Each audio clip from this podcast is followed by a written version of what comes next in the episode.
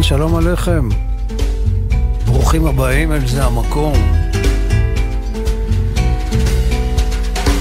בסיפור בראשית, פרשת בראשית, הפרק הראשון שמספר על uh, ששת הימים שבהם נברא העולם, מסתיים במילים ויהי ערב ויהי בוקר יום השישי.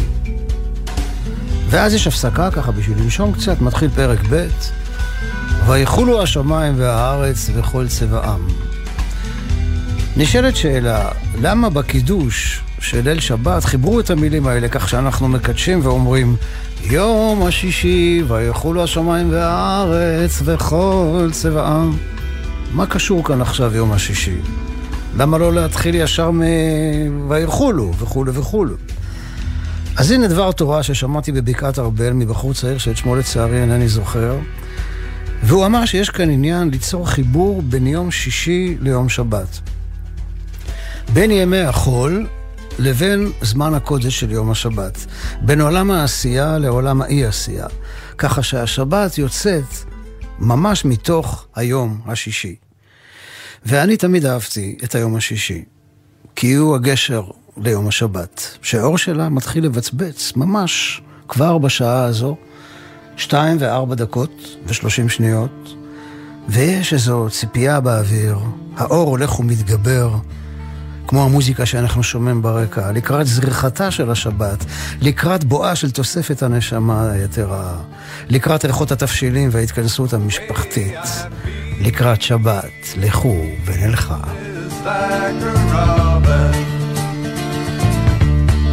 birds have no more like a tall oak tree alone and crying But the birds have flown and the nest is bare.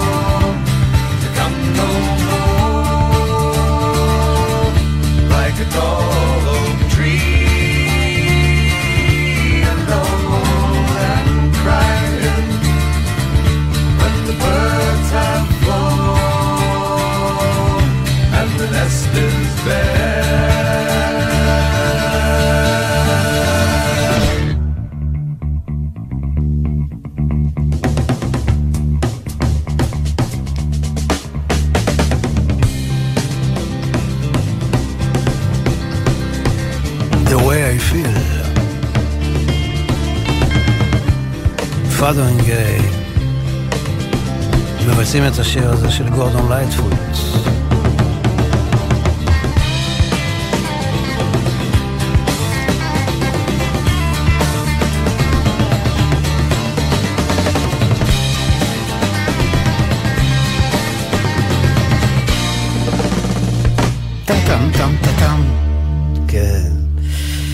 רוצה עכשיו uh, לעשות לכם היכרות, אם אתם לא מכירים, אולי אתם כן מכירים, את השחקן הנהדר ומנהל האומנותי של פסטיבל סיגדיאדה, שי פרדו, שנולד בכפר מצ'ה בצפון אתיופיה. הוא היה בן תשיעי למשפחה מרובת ילדים. דור תשיעי לשושלת של קייסים. כשהיה בן עשר, ההורים שלו, בערך בן עשר, ההורים שלו אה, מכרו את הרכוש שלהם והצטרפו לעוד אלפי אנשים למסע רגלי לסודאן. במטרה להגיע לישראל. בדרך נשדד הרכוש של המשפחה, אבל הם הגיעו למחנה פליטים שבקרבת הגבול, ואחרי 11 חודשי המתנה, המשפחה הוצאה ארצה, זה היה בשנת 1984, במסגרת מבצע משה. אחרי השירות הצבאי, שי התחיל לשחק בתיאטרון נטלה, ואחר כך הפך להיות המנהל האומנותי של התיאטרון. כאן אני חייב גילוי נאות, שם הכרתי את האיש הזה. אה, האיש המקסים הזה, ושיתפנו יחד פעולה, אה, הוא היה מנהל אומנותי ושחקן, ואני עשיתי את המוזיקה להצגה של משה מלכה שנקראת בבל, וזה היה בתיאטרון נטלה. אחר כך הוא שיחק בחנה הירושלמי, למד משחק אצל ניסן נתיב והעלה הצגת יחיד בשם גור אריה יהודה, שהוא גם כתב אותה, ההצגה הזו זכתה בפרס. שרת התרבות והספורט ליצירה בתחום הציונות. הוא שיחק הרבה מאוד תפקידים בתיאטרון ובקולנוע, בשנת 2012 הוא יזם והתחיל להפיק את הפסטיבל הסיגדיאדה. זה פסטיבל של תרבות אתיופית ששם במרכז את היצירה ואת היוצרים יוצאי הקהילה האתיופית. זה פסטיבל ממש מיוחד וחשוב, שמרכז לתוכו את מבחר המוזיקה האתיופית שמתרחשת כאן בארץ. בעוד שבועיים יתקיים הפסטיבל ה-11, וזה יקרה במספר מתחמים שונים, בהבימה, אברהם הוסטל ובית ציוני אמריקה, שלושה ימים. של חגיגת תרבות אתיופית בניהול האמנותי של שי פרדו. הוא ידוע יותר כשחקן אמנם, אבל מסתבר שחלום נעוריו היה לשיר, והנה תשמעו איך הוא עושה את זה נפלא, כאן בשיר בשם אלמת החן, שהוא כתב והלחין ושר, הפקה מוזיקלית של אהוד גולדברט. זה יכול להיות שיר אהבה לעלמה, אבל גם לג'רוזלם שבלב. משאת נפשם של עולי אתיופיה. אנצ'ין קונג'ו, אלמת החן, שי פרדו. Anchinkonjo, Anchinkonjo, Body ወድጃለሁ አንቺን ቆንጆ አንቺን ቆንጆ አፍቅሬያለሁ አንቺን ቆንጆ አንቺን ቆንጆ ወድጃለሁ ልቤን ወዳንቺ ሰድጃለሁ አንቺን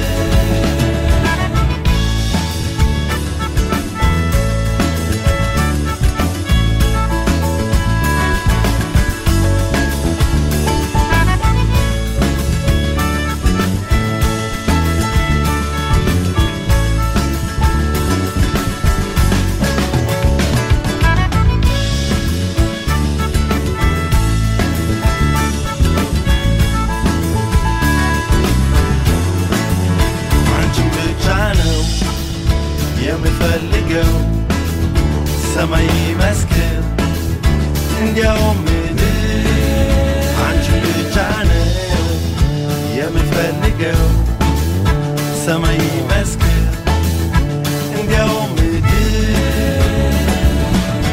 አንቺን ቆንጆ አንቺን ቆንጆ ወድጃለሁ አንቺን ቆንጆ አንቺን ቆንጆ አፍቅሬያለሁ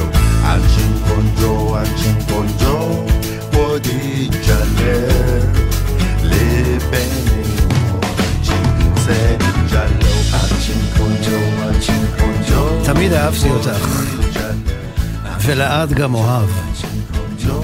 ליבי בכף ידך, את אימי גם כשאינך כאן. הטבע מפציר בי שאשכח את דמותך, אבל עורך הוא ששומר על שבועתנו. הוא נדלק ונכבה כמו כוכב נופל, כאילו מזכיר לי, זו הייתה תמיד את שרציתי לצידי. השמיים והארץ יכולים להעיד. עד שינחון ג'ו, עד שינחון ג'ו pode jalè Le bene modaci sedi jalè כן, כן, איזה יופי, שי פרדו, צ'ין קונג'ו, וכמובן המילים שקראתי בעברית זה תרגום של השירה באמהרית. לפני כמה שנים יצא לי לראות בטלוויזיה שיחה עם משורר שלצערי אני לא זוכר את שמו. אה, לספר השירה שלו הוא קרא אנשי המדרכה השלישית. הוא סיפר שלפעמים הוא הולך ברחוב, רוב האנשים הולכים על שתי המדרכות שבצידי הכביש. אבל הוא רואה שיש כמה בודדים שפוסעים כמוהו על המדרכה השלישית. הוא אמר שאנשי המדרכה השלישית הולכים בדרך כלל לבד, אבל הם מזהים אחד את השני. יש מבט קצר, והם חולפים להם בשתיקה איש על פני רעהו. השבוע בערב אחד הגעתי ליישוב בצפון הארץ, ופגשתי חבורה של אנשים ונשים, שאפשר לומר להם שהם אנשי המדרכה השלישית. צעירים וצעירות שגלי החיים סחפו אותם. משברים הורידו אותם לתהומות של חרדה, עד שהגיעו אל עיר המקלט הזו, בצפון הארץ, שטובלת בירוק, בין גבעות וחורשות. וכאן הם מוצאים מפלט, מנסים לחבר את הרסיסים ולצאת לחיים חדשים. במקום כזה, מהומת האקטואליה ותהפוכות הפוליטיקה אלה דברים זרים ורחוקים, חסרי משמעות אמיתית. כאן עומדים על המשקל הדברים החשובים באמת. מה זה ועל מה זה החיים האלה? מה אני עושה כאן בעולם הזה? חרדה קיומית יומיומית של נפש בודדה מול יקום אינסופי. ישבתי איתם קצת באותו ערב על המדרכה השלישית, והיה ניגון והייתה שיחה. והיה נעים וטוב, ואחר כך נפרדתי מהם וחזרתי למעגל חיי הרגיל, לעיסוקים השוטפים. חזרות, הופעות, טסט למכונית, תוכנית רדיו. אבל אני מרגיש שחלק ממני כל הזמן עדיין ממשיך ללכת על המדרכה השלישית.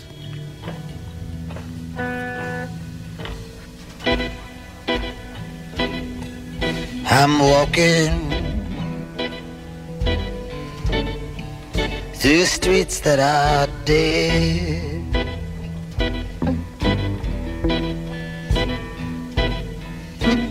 Walking, walking with you in my head.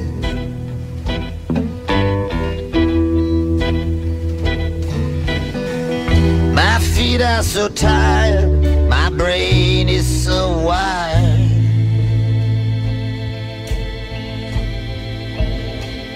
And the clouds are weeping.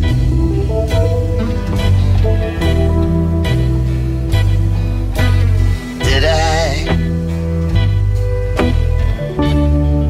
hear someone tell a lie?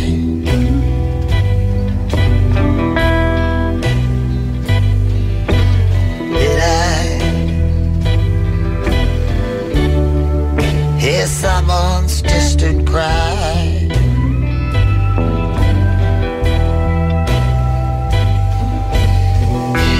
Spoke like a child, you destroyed me with a smile.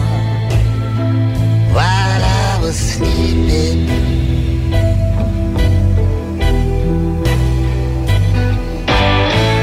I'm sick of love. That I'm in the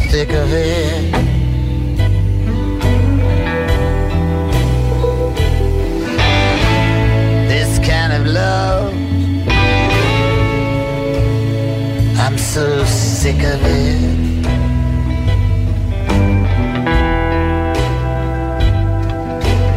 I see, I see lovers in the meadow.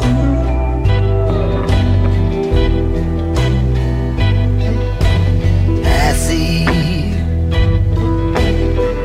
I see silhouettes in the window.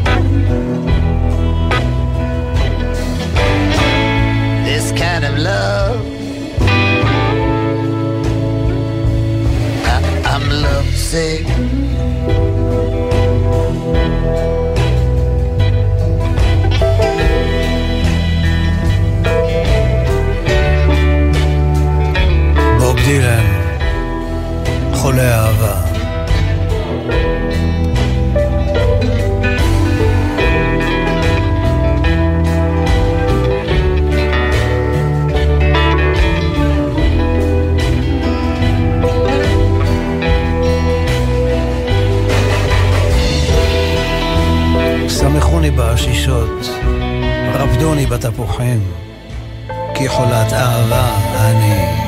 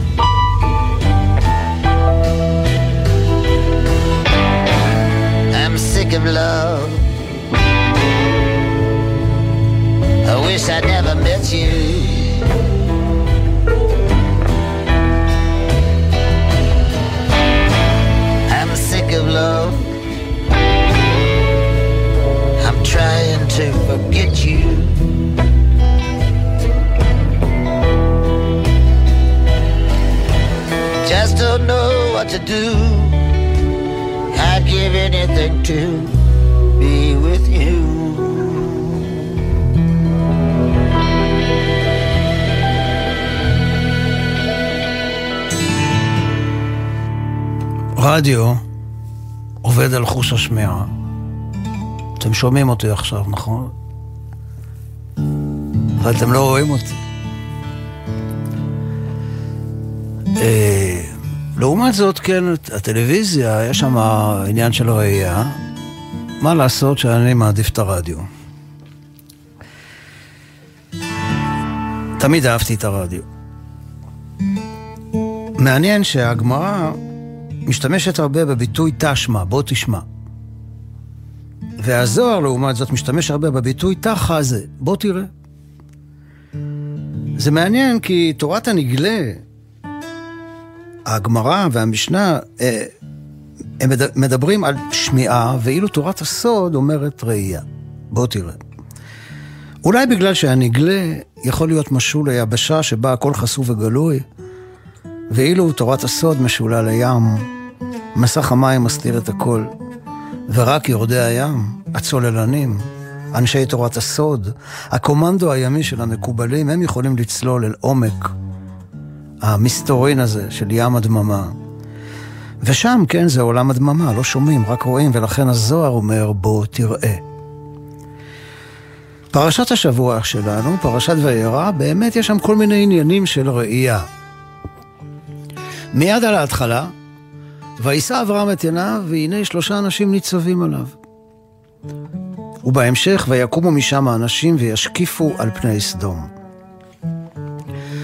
ואחר כך אותם האנשים שהם בעצם מלאכים מכים את אנשי סדום בסנוורים, כלומר מונעים מהם לראות, מעוורים אותם. בהמשך הם מזהירים את לוט שלא יביט לאחור. Don't look back, מיסטר לוט. אבל אשתו, his wife, she is looking back, והיא הופכת להיות נציב מלח שהשם ירחם. גם כאן, כן, יש ענייני ראייה. ועוד עניין של ראייה יש בהמשך הפרשה, בסיפור על הגר. אחרי שהיא מגורשת מבית אברהם ושרה, היא טועה במדבר עם בנה ישמעאל. וברגע קשה של צמא ורעב, שהיא חושבת שהילד הזה הולך למות, פתאום נפקחות עיניה והיא רואה באר מים. כלומר, הבאר הייתה מולה, אבל היא לא ראתה עד שהאלוהים פקח את עיניה. אני חייב לומר שקורה לי לא מעט שיש משהו שהוא ממש מולי, ואני פתאום רואה אותו, אבל לא מבין איך מקודם לא ראיתי אותו. השיא של הראייה מגיע בסיפור העקדה. אחרי לך לך אל הארץ אשר אראך שבפרשה הקודמת, יש כאן שוב לך לך אל ארץ המוריה, שוב גם כאן במוריה יש גם עניין של ראייה, ועלהו שם לעולה על אחד הערים אשר אומר אליך. ההליכה של הלך לך הראשון ממשיכה כאן. ביום השלישי שוב אברהם נושא את עיניו ורואה את המקום מרחוק. מה הכוונה מרחוק? זה מרחק גיאוגרפי? אולי זה מרחק של זמן, אולי הוא רואה את העתיד הרחוק, אולי הוא רואה את הר המוריה אחרי אלפי שנים מלא באנשים, נשים, ילדים, בתים, כבישים, מכוניות ומגדלים. אחרי שאברהם מקבל את ההוראה החד משמעית לעצור מיד את העקדה, הוא נושא את עיניו שוב ורואה איל. והוא קורא למקום שבו התרחש כל זה, השם יראה אשר יאמר היום בהר השם יראה. ואולי אפשר להבין מכך שיש לנו, בני האדם ובנות האדם, בעולם הזה ראייה מוגבלת. אנחנו לא רואים את התמונה המלאה, אנחנו רואים רק חלק ממנה. אנחנו הולכים בדרך ארוכה ארוכה אל מקום לא ידוע. אבל אי שם למעלה יש את הנקודת המבט האלוהית והעל-זמנית, שממנה הדברים כנראה נראים אחרת.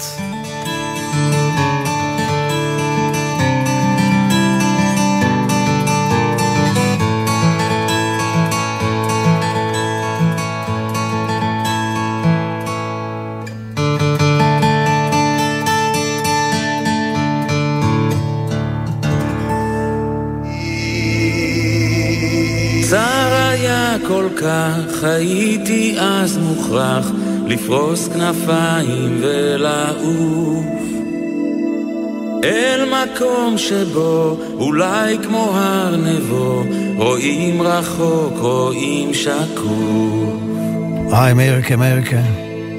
בן אדם כעץ שתול על מים. מתגעגעים כאן. שורש מבקש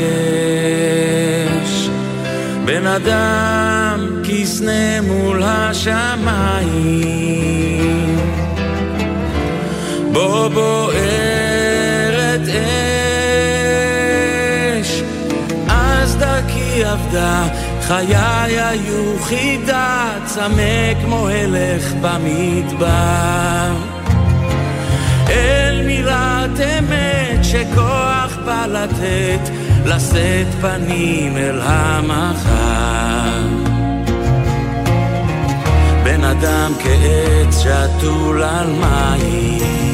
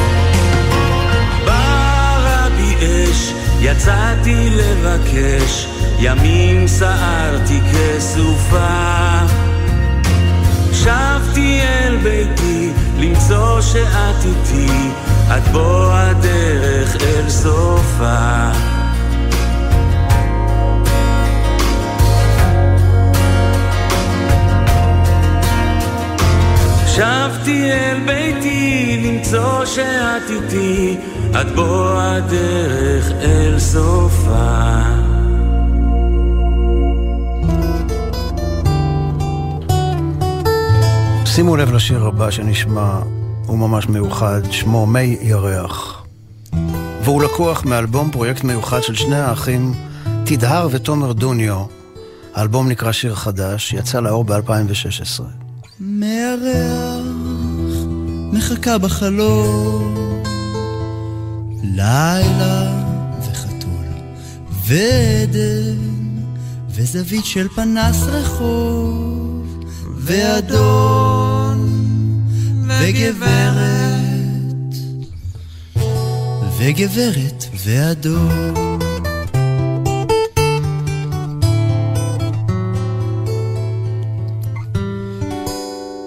מהריח חצי חיוך מקטרת, הוא שואל את הגברת, העלייך למעלה מדוע פנייך כמו חרשה אותם רכבת.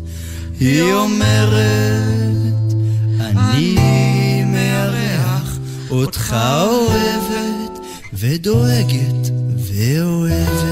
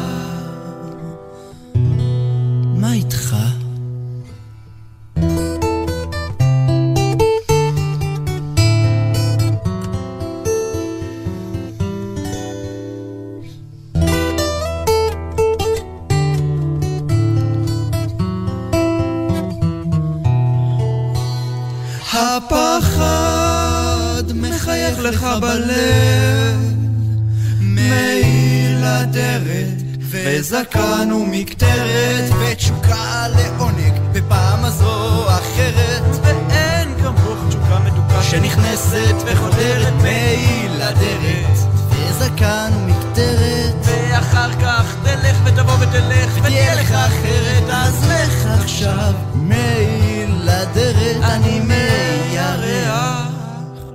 אותך לא זוכרת.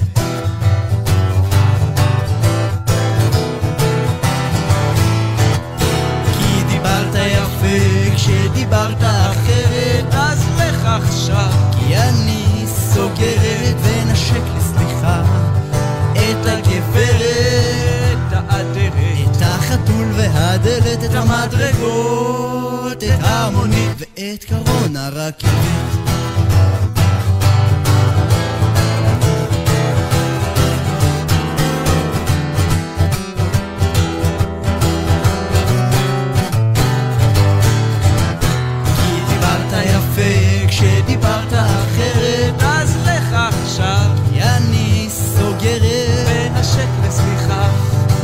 את הגברת את האדרת החתול והדלת את המדרגות את המונית ואת קרון הרכבת איי איי איי, איזה יופי. מי ירח של האחים תדהר ותומר דוניו מהאלבום אה, שנקרא שיר חדש.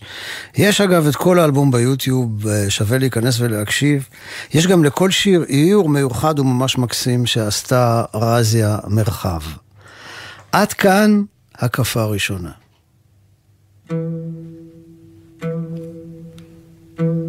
בשבוע שעבר הזכרתי כאן בתוכנית את הרב אברהם מבלגון זצ"ל, שהיה הרב של כרתים 50 שנה. החודש הזה, חודש חשוון, חל יום פטירתו, ונראה לי שיש בהחלט מקום להרחיב את היריעה סביב האיש המיוחד הזה, שהתוודעתי אליו קיץ אחד, בצהרי היום, בביקור בעיר חניה, כשנכנסתי בשערי בית הכנסת עץ החיים. וכמו עברתי ממד.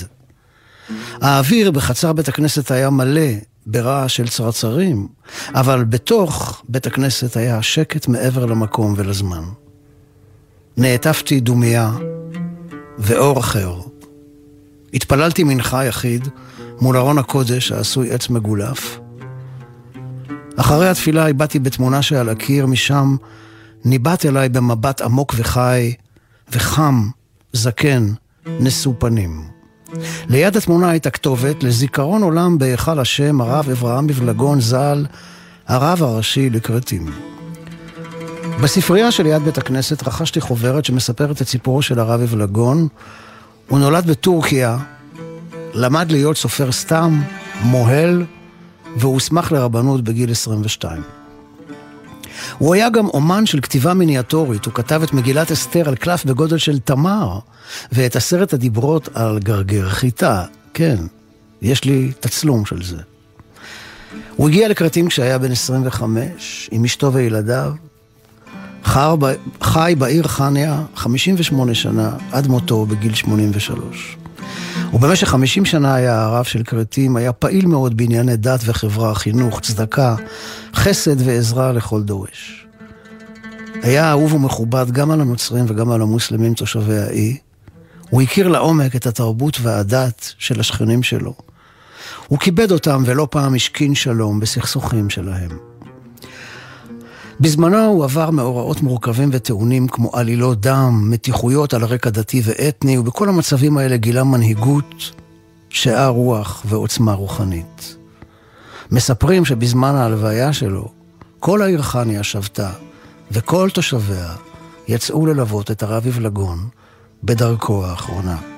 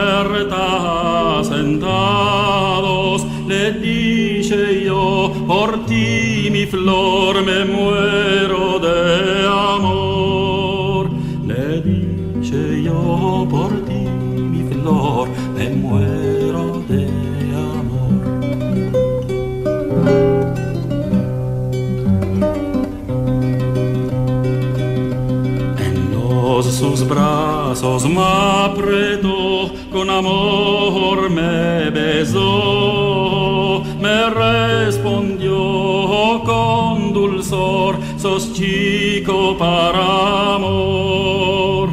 Me respondió con dulzor, sos chico para amor.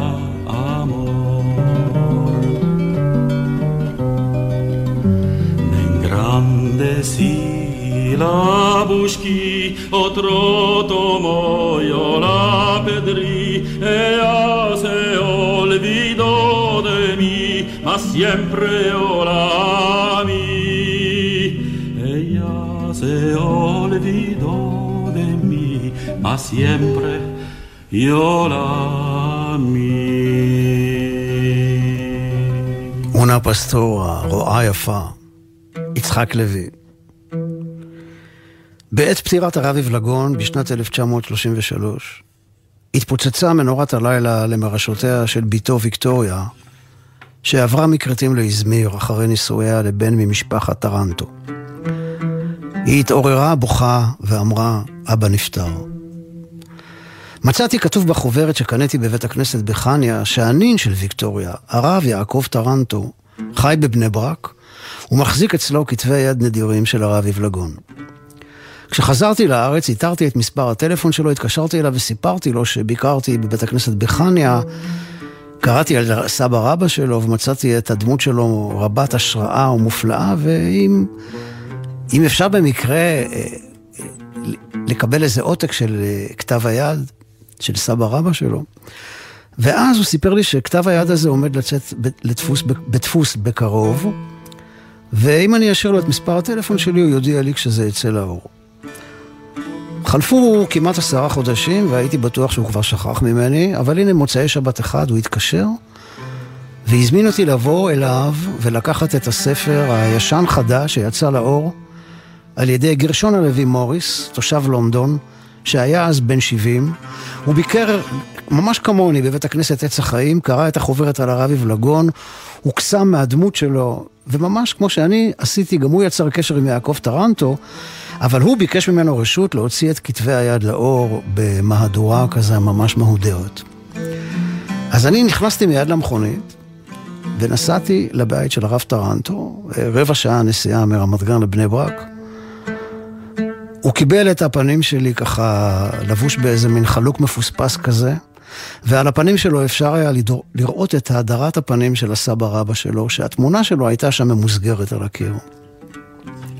שאלתי אותו כמה אני צריך לשלם עבור הספר, והוא אמר שהוא לא רוצה שום תמורה כספית. כשחזרתי הביתה, פתחתי מיד את ספר יין הרקח הנדיר והיקר, שאין לו מחיר, ומצאתי שם גילוי דעת שכתב הרב יבלגון, אין זכויות יוצרים לחיבור, וכל המעוניין יעשה בכתוב, כתוב בעיניו.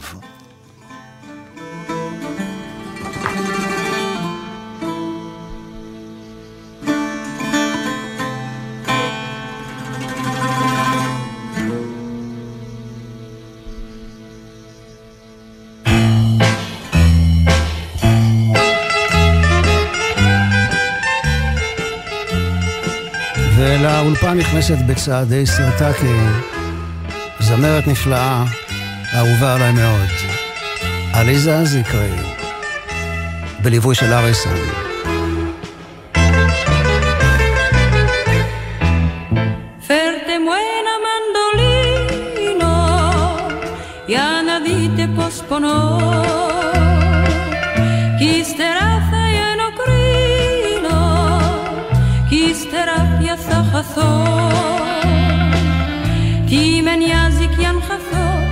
που θα φέρτε μου ένα μαντολίνο. Τι με νοιάζει κι αν χαθώ αφού θα έχω φέρτε μου ένα μαντολίνο. Το παιδί που μ' αγαπάει όλο θέλει να ρωτάει τι σημαίνει Κυριακή. Τι σημαίνει Κυριακή όλο θέλει να ρωτάει το παιδί που μ' αγαπάει.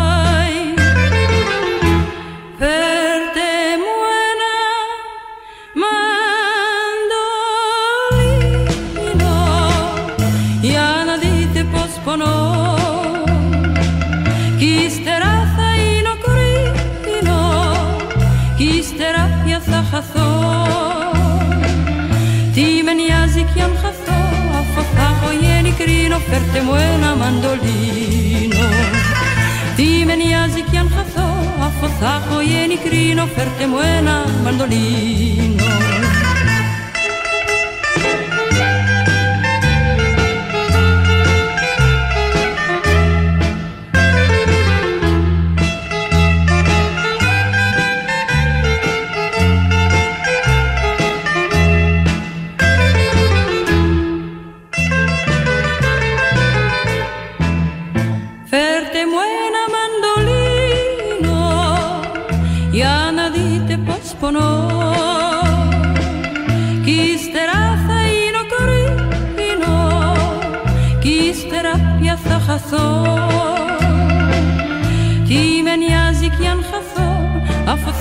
vieni crino, fertemo ένα μαντολίνο Τι με νοιάζει κι αν χαθώ, αφού θα φέρτε μου ένα μαντολίνο Το παιδί που μ' αγαπάει όλο θέλει να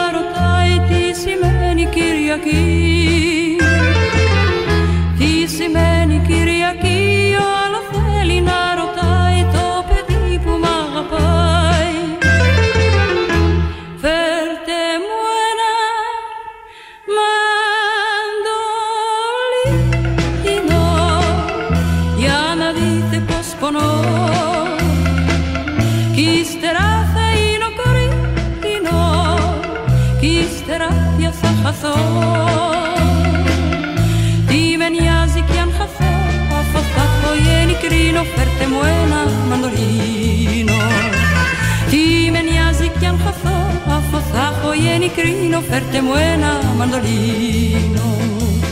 La la la.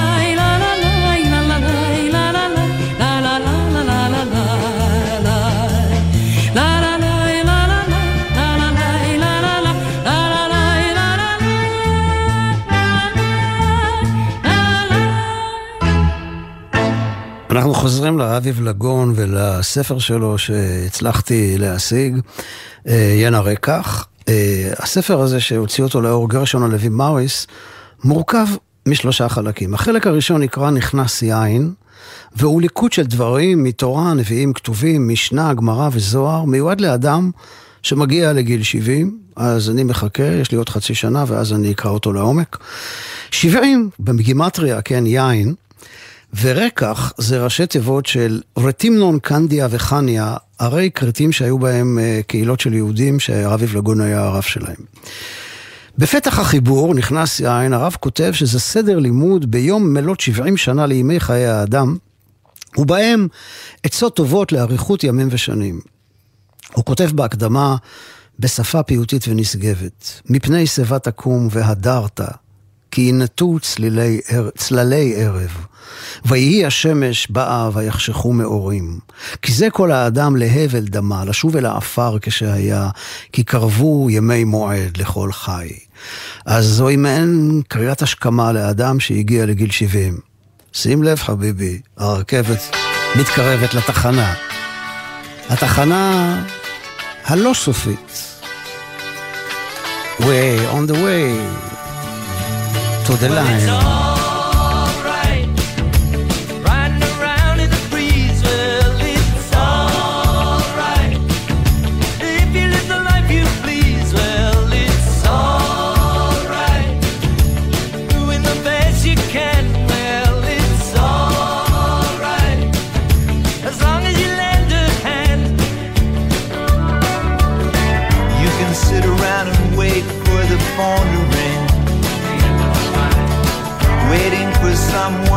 Tell you everything.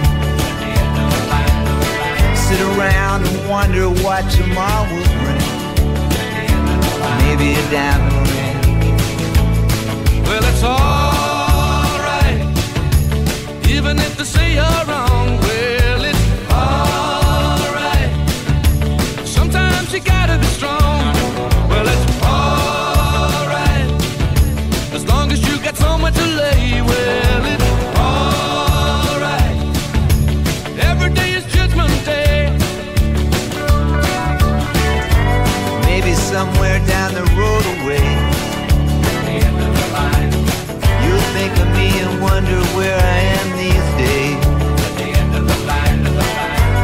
somewhere down the road when somebody plays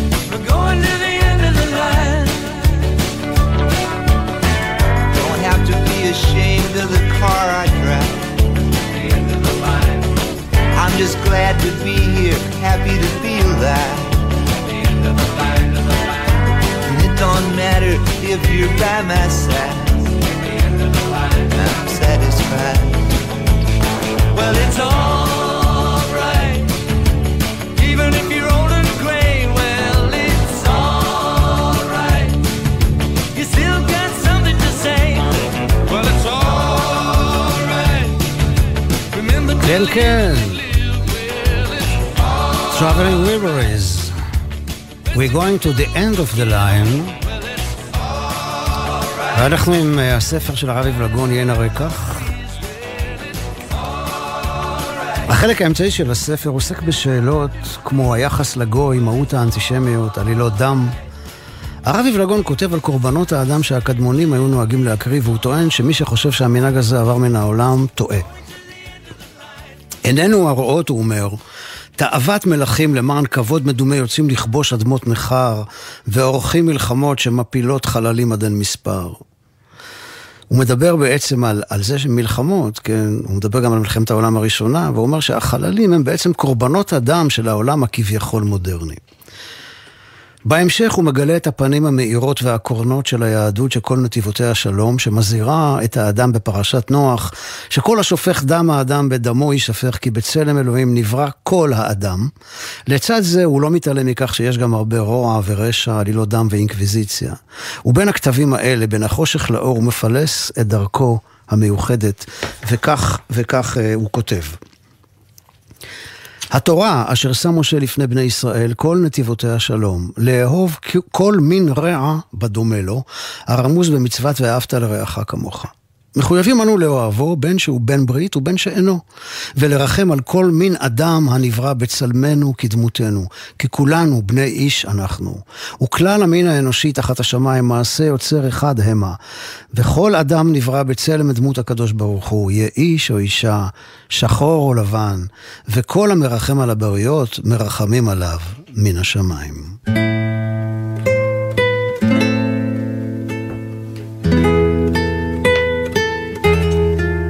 החיבור השלישי בספר עיין הרקח של הרב אברהם מבלגון הוא מעין יומן אישי. הרב מספר על עצמו, על משפחתו, על כרתים ועל הקהילה היהודית. הוא כותב על בית הכנסת עץ החיים שנבנה בשנת 1522 ועומד עד היום ברחוב קונדילקי, לא רחוק מהמפרץ, שריד אחרון ליהדות כרתים המפוארת. הוא מתאר את הכיתוב שיש על השער שעומד עד היום שם. זה השער לאדוני צדיקים יבואו בו. הרב מהלל את שפע התוצרת החקלאית של כרתים, את הירקות, הפירות, הדגים, הזיתים ושמן הזית, שנותן תנובתו למכביר כדבריו. הוא מספר על כרמי היין שנשפך כמים, מתאר איך הם עושים שם גם יין כשר בכרתים, ואומר שכרתים היא ארץ כלילת יופי, שאווירה זך, צח ונעים, מטר הארץ יורד בעיתו, ארבעה מינים שבלולב נמצאים לרוב. אבל לצד זה הוא גם מקונן על ההתרחקות של בני הקהילה מבית הכנסת ומהמסורת, ועל כך שהם לא מכירים בכלל את העברית, שפת הקודש, ובקושי בקושי מבינים את פסוקי התפילה. ועוד מספר הרב יבלגון שיהודי כרתים נהגו לחגוג את יום י"א בכסלו כיום חג של משתה ושמחה, וזאת בגלל שבתאריך הזה, לפני 300 שנה, העלילו על היהודים עלילות דם, אבל הם ניצלו ונהפך להם האבל ליום טוב, מעין חג פורים מיוחד ליהודי כרתים. הוא מסיים את החיבור ואומר, היום מלאו ימיי, ואברהם בן חמש שנים ושבעים שנה. כן, הוא חותם את הספר שלו כשהוא בן שבעים וחמש. הוא מבקש מהקדוש ברוך הוא שיחזק אותו ויאמץ אותו, כדי שיזכה להגיע לציון אל הארץ הטובה. לארץ ישראל הוא לא זכה להגיע, אבל בינינו כרתים היא בעצם פיסת אדמה שנחרטה מארץ ישראל ונסחפה אל הים. ובכל מקרה, אל חלקת האלוהים שלו, אל ירושלים של מעלה, הוא לבטח הגיע.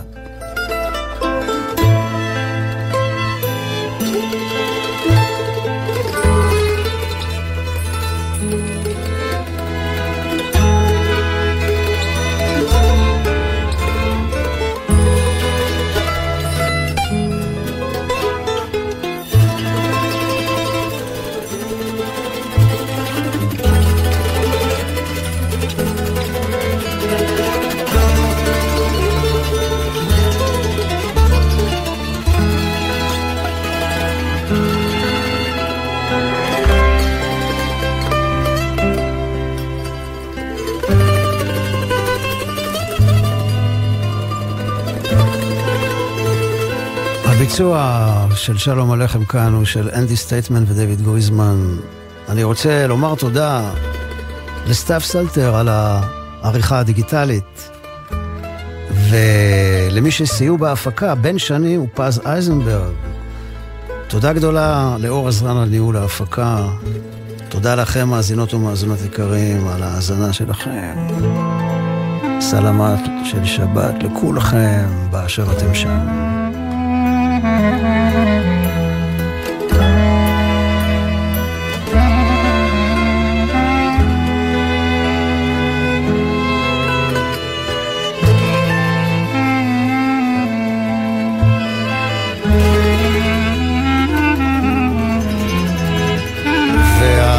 הטכני של אורי ריב, שאם לא הוא, לא הייתם שומעים אותי. תודה לך, אורי.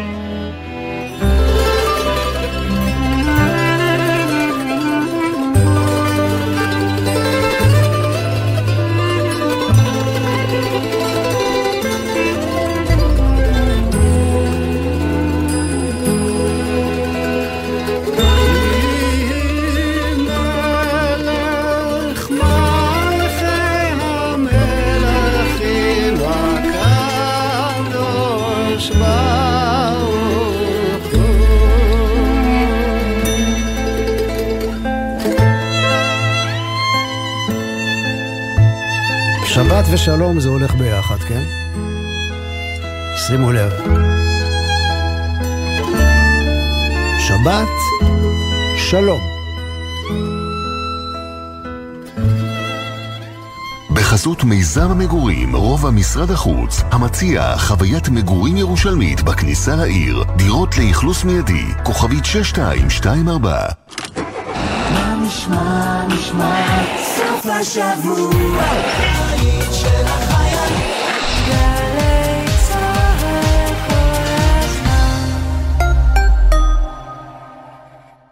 מפקדים שלום, מדבר אלוף משנה יוסי בן שמחון, ראש ענף הבטיחות בדרכים בצה"ל. השבוע הלאומי לבטיחות בדרכים גם בצה"ל. 13 עד 19 בנובמבר 2022. בשבוע זה נגביר את עיסוק היחידות בתחום הבטיחות בדרכים כדי להעלות את רמת המודעות ולצמצם את מספר הנפגעים בתאונות דרכים. מגוון אמצעים עומדים לשירותכם במהלך כל השנה ובפרט בשבוע זה. עוד פרטים באתר הבטיחות בצה"לנט. שבוע הבטיחות בדרכים יצוין השנה בחודש נובמבר. במסגרת האירועים להעלאת המודעות למאבק בתאונות הדרכים, התקיים מפגש לזכר קורבנות תאונות הדרכים ושיח בדבר השפעת האובדן על היחסים במשפחה בי"ט במר חשוון, 13 בנובמבר בתל אביב. משפחות המעוניינות להשתתף בטקס מתבקשות לאשר את בואן ולקבל עוד פרטים באתר מרכז אלה להתמודדות נפשית עם אובדן. הרלב"ד ומשרד הרווחה והביטחון החברתי משתתפות בצער משפחות.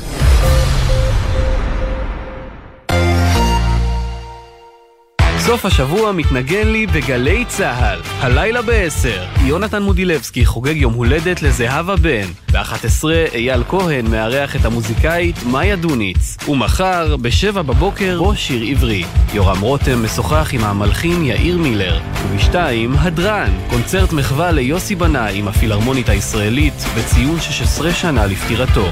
סוף השבוע מתנגן לי בגלי צה"ל. אבשלום, שמע, יש לנו זירת תוכן חדשה ביישומון גל"צ גלגלצ, שפרסנו בה את כל תוכניות גל"צ, מעכשיו ומפעם, ואפילו מופיעות שם כל הפינות שלך. אמרי איך קראתם לאזור החדש הזה ביישומון? אז האמת היא שאנחנו עוד אה, די מתלבטים בין כמה אפשרויות. למשל? היה לנו גל"צ The Best of the Best. אוי, זה לא בעברית, אה. חשבנו גם על בואנו גל"צ. עכשיו את סתם רוצה לריב. טוב, האמת היא שפשוט קוראים לזה עוד גל"צ. גלי צה"ל גאה להציג עוד גל"צ, זירת התוכן האיכותית בישראל. חפשו את לשונית עוד גל"צ בעמוד הראשי של יישומון גל"צ גלגלצ ותוכלו ליהנות מקשת התכנים המלאה של שידורי גל"צ. חדשות, תרבות, מוסיקה, היסטוריה, תוכניות ארכיון, הופעות חיות, הסכתים ותכנים בלעדיים. היכנסו עכשיו לעוד גל"צ ביישומון גל"צ גלגלצ. מיד אחרי החדשות, יהורם גאון, גאון ברדיו.